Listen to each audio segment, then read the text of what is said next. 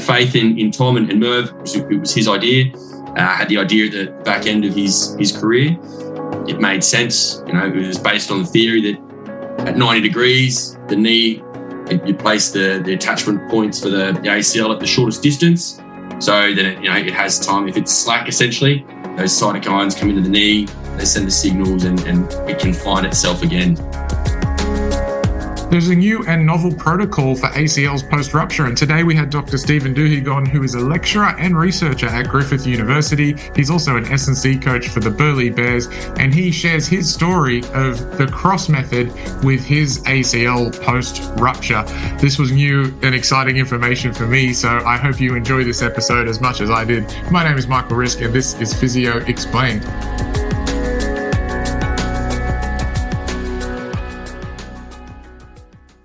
Welcome, Stephen. Thank you for joining us. And thanks for having me. We're talking about a different method of ACL rehab which you underwent, but I, I want to start with what happened. How did you tear your ACL? It was a couple of years ago now. Yeah, so at the end of 2020, November the 9th, actually, to be exact, playing social soccer. And I think those social sports claim a few ACLs. We were down on the, the field at, at Griffith University, part of their, their Friday afternoon sport, social sport and it was getting quite heated. We were uh, it was two one. We were down. I was frustrated. I was playing striker, and I, I couldn't find the back of the net. And you know, these guys are getting a bit physical, and and I don't mind physicality, so you know I wanted to get involved as well. And ball went out. So the guy that I actually wanted to put a bit of contact on passed it to the guy who I wanted it to go to. I then pressed him really fast and hard.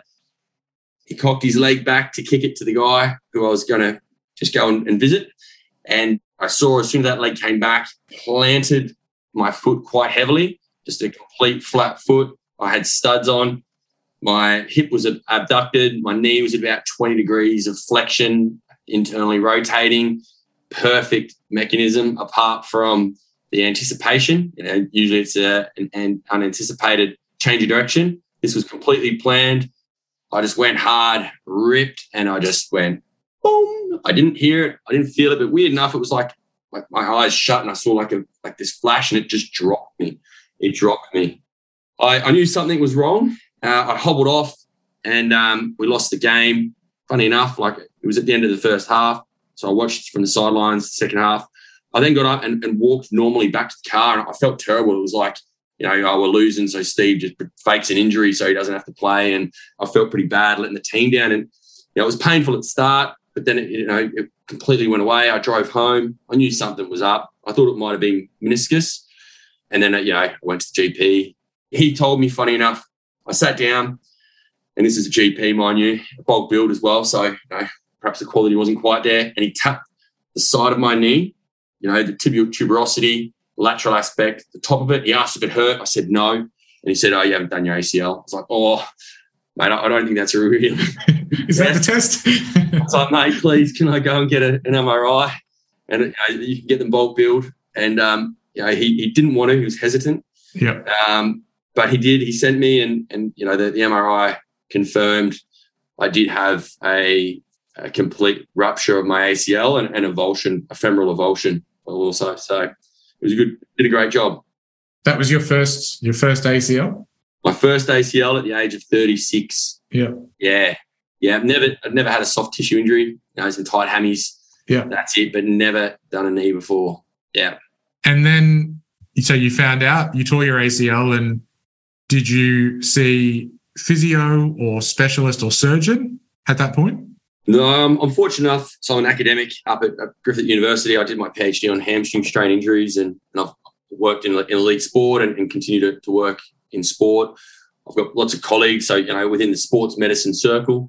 I sent a, a text to, to Dr. Luke Eggleston, a, a, friend, a colleague that's a sports physician with the, the Gold Coast Suns, the Titans, Simi Australia. Mate, he's everywhere. Yeah. And, and, I asked him, you know, what what other options do we have other than surgery? I, I didn't want to get surgery. I, I, didn't like, you know, the the re-rupture rates, and I don't like what they do. Mm. You butcher the knee. You use the the tendon of a a knee muscle to fix the knee, like it doesn't make sense to me. Mm. And you know, we know that there's these ongoing problems. You know, you can re-rupture or stability issues, hamstring issues, and I, I just didn't want to go under the knife if I didn't have to. So Luke, Luke informed me that there was this this protocol that they're doing down in Sydney. One of his colleagues was was leading it by the name of, of Dr. Tom Cross, who is the the son of the almighty Merv Cross, who we all know, uh, very respected, and and he's a member of the Order of Australia through his his orthopedic surgery. So certainly, I, I took some comfort in the fact that you know these, these guys know what they're doing. Tom at the time was a, the head sports physician at the Swans, and and he uh, he said, Steve, we, we actually had this uh, this meeting. He was on Lord Howe Island, and the bandwidth was terrible, so I didn't really get much of it. But he had this really nice lecture, you know, presentation, as like a lot of those sports physicians and orthopods do, like very good at presenting and, and speaking. And yeah, he he sold it to me. He part of the presentation I liked is you know back in the days we were living in caves and running around chasing saber tooth tigers. You know, it was uh, you do your ACL, you'd, you'd, hobble back, you know, with your knee bent to the uh, to the cave, and you'd lie there for a few days while it healed. That is, if uh, that tiger didn't come back and, and, eat you, or you know, some other caveman come along and clobbered you over the head. So yeah, Tom said, you know, there's there's no there's no research. Obviously, I'm, I'm evidence based, and I do like a bit of scientific backing. Mm. He said it's it's no research. You'll be number 42 you know, we've played around with the protocol. We're getting these anatomical heals. There is a criteria that you do have to meet. You can't have any of the bundles flip anteriorly. So as long as it stays in that, that synovial membrane, there is a tear. They prefer mid-substance tear, so proximal third of that ligament to be torn. Mine was an avulsion, which raised mm. flags. Yeah. And and Tom said, look, I'm not confident that yours will heal. We've only had two people through. One had anatomical healing, as he describes it. The other wasn't wasn't great, wasn't complete heal. I'm a, I'm a punting man. I love it. So I said, mate, let's let's flip the coin. I'll, I'll give it a go. What's the worst thing that can happen? I I put my my leg in a in a brace. It was 12 week bracing protocols was written at the time. You know, if, if by 12 weeks, week 13, you have the MRI to confirm whether there is any healing. If it hasn't healed, well, then you you go for surgery if you want it, or you, you just continue on with your rehab and, and see whether you're you're a coper and you, you have those events of instability. So that was the yeah the first contact with uh, Dr. Tom. It sounds like the first decision was I want to go conservative management, which is not have the surgery, right? And that's yeah. Even though there's no evidence for this protocol yet or that it's developing, there is evidence that conservative can work really well. So that's a good decision, particularly someone of your background. Yeah.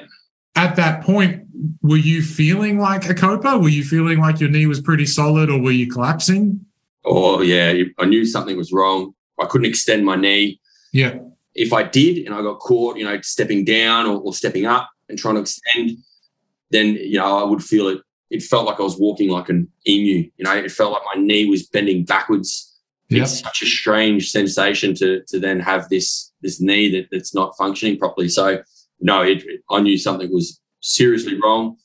Bit of denial in terms of, oh, it's just going to be my meniscus. Yeah. Uh, it certainly was not. So, yeah, look, I wasn't, no. At that point in time, I was like, uh, it's done. My knee's gone. Yeah. I was still going to try the conservative approach. You see, the, the Scandinavians do have that period of let's see if we can fix it with exercise and, and go from there. I believe Australia is the, the most aggressive when it comes to, to knee surgery, get them under the knife as soon as possible. Mm yeah, I, I was a, had faith in in Tom and, and Merv. It was his idea. Uh, I had the idea at the back end of his his career. It made sense. You know, it was based on the theory that at 90 degrees, the knee, you place the, the attachment points for the, the ACL at the shortest distance. So that it, you know it has time. If it's slack, essentially, those cytokines come into the knee. They send the signals, and and it can find itself again. So that was the theory. I liked it. I had faith in him. Luke Eggleston had faith in him. So it was, it's all about trust, isn't it? I was going to ask, it's clear you're making the decision not to get the surgery, but then was there part of you that said, I wanted to do aggressive rehab versus the cross protocol? And how did you make that decision? Yeah, in terms of the rehab, like I wanted to explore when it first happened. You know, I, admittedly, I've, I've, not had much to do with ACL injuries. It, it was hamstrings until that point. Hmm. I, I wanted to to see what was around, you know, explore my options. There certainly wasn't much time. Yeah. In terms of the bracing protocol, you've got to be in, within that brace in that that 14 days. Otherwise, they, they talk about how it's they turn into little stubs because the it heals over essentially. So you don't have all that time, and Tom sold it to me, you know, like don't don't move. And, and I guess from my mind, if it you know if you keep knocking a scab, it's gonna not gonna heal properly, right? Like you've just got to let it go and and and let the body go through that that healing process. So I didn't want surgery. I was pretty firm on not wanting surgery, but in, yeah, in terms of the, the aggressive rehab, I Tom sold it to me, so it never the thought never really that was enough. Came to mind, yeah, yeah, yeah. I, I was thinking, well, even if it didn't heal at the end of the bracing period, you could still do aggressive rehab with a non-healed ACL because we do see people do that. So that's an option as well, I guess. Yes, yeah, and I could see if I was a, a coper, so I could do that. Or look, even if it didn't work, you know, twelve weeks, three months thereabouts, you can go and get surgery. So yeah. It, the option is there. But as soon as you get surgery, you can't then say, "Oh, maybe I'll try the cross bracing protocol." So, you know, I think it should be the as long as your the tear, the ligament tear meets the the criteria in terms of its characteristic. I'd say go for the conservative, see if it heals, and then surgery is last resort. Hmm. And then tell us about your rehab. So it was 10 weeks in 90 degrees you, you told me off air some of the exercises you did. Yeah. Can you go over that? But I was also curious at 90 degrees, were you able to load up in a squat position with any weight on your back, or could you not get in that position because you're already at 90 degrees? I was trying to visualize how you might do that. Yeah. So it was four weeks locked at 90 degrees and you got a bit of range. So, yeah.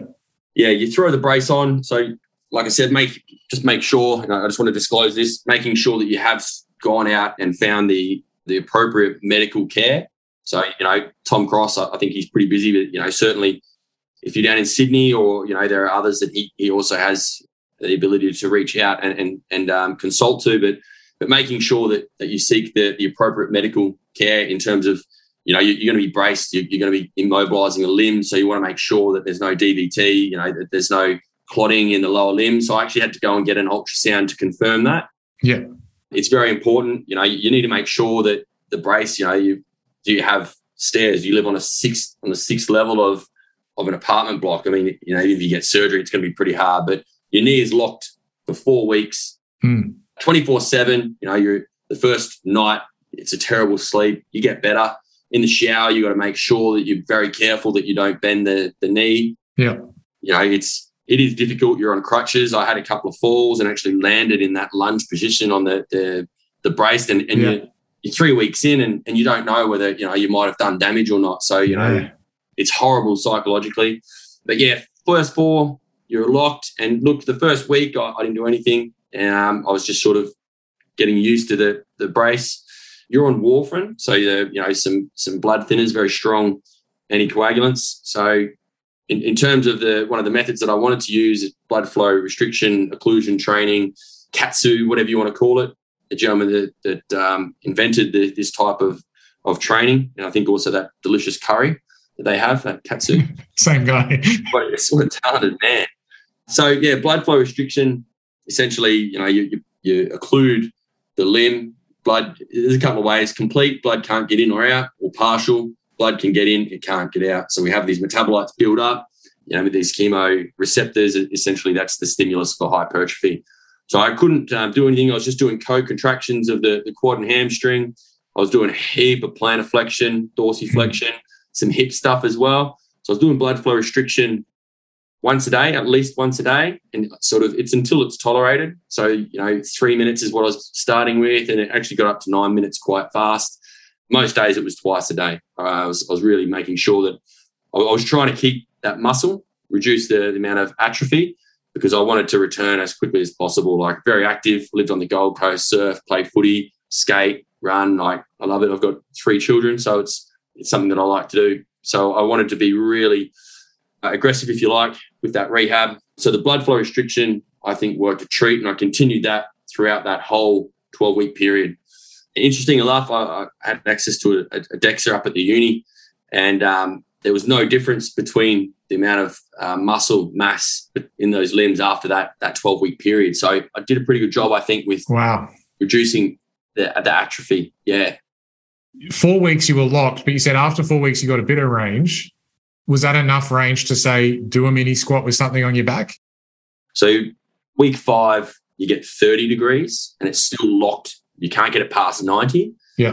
To get 30 degrees. And, and even then, like I stayed away from the open chain exercise until week 17.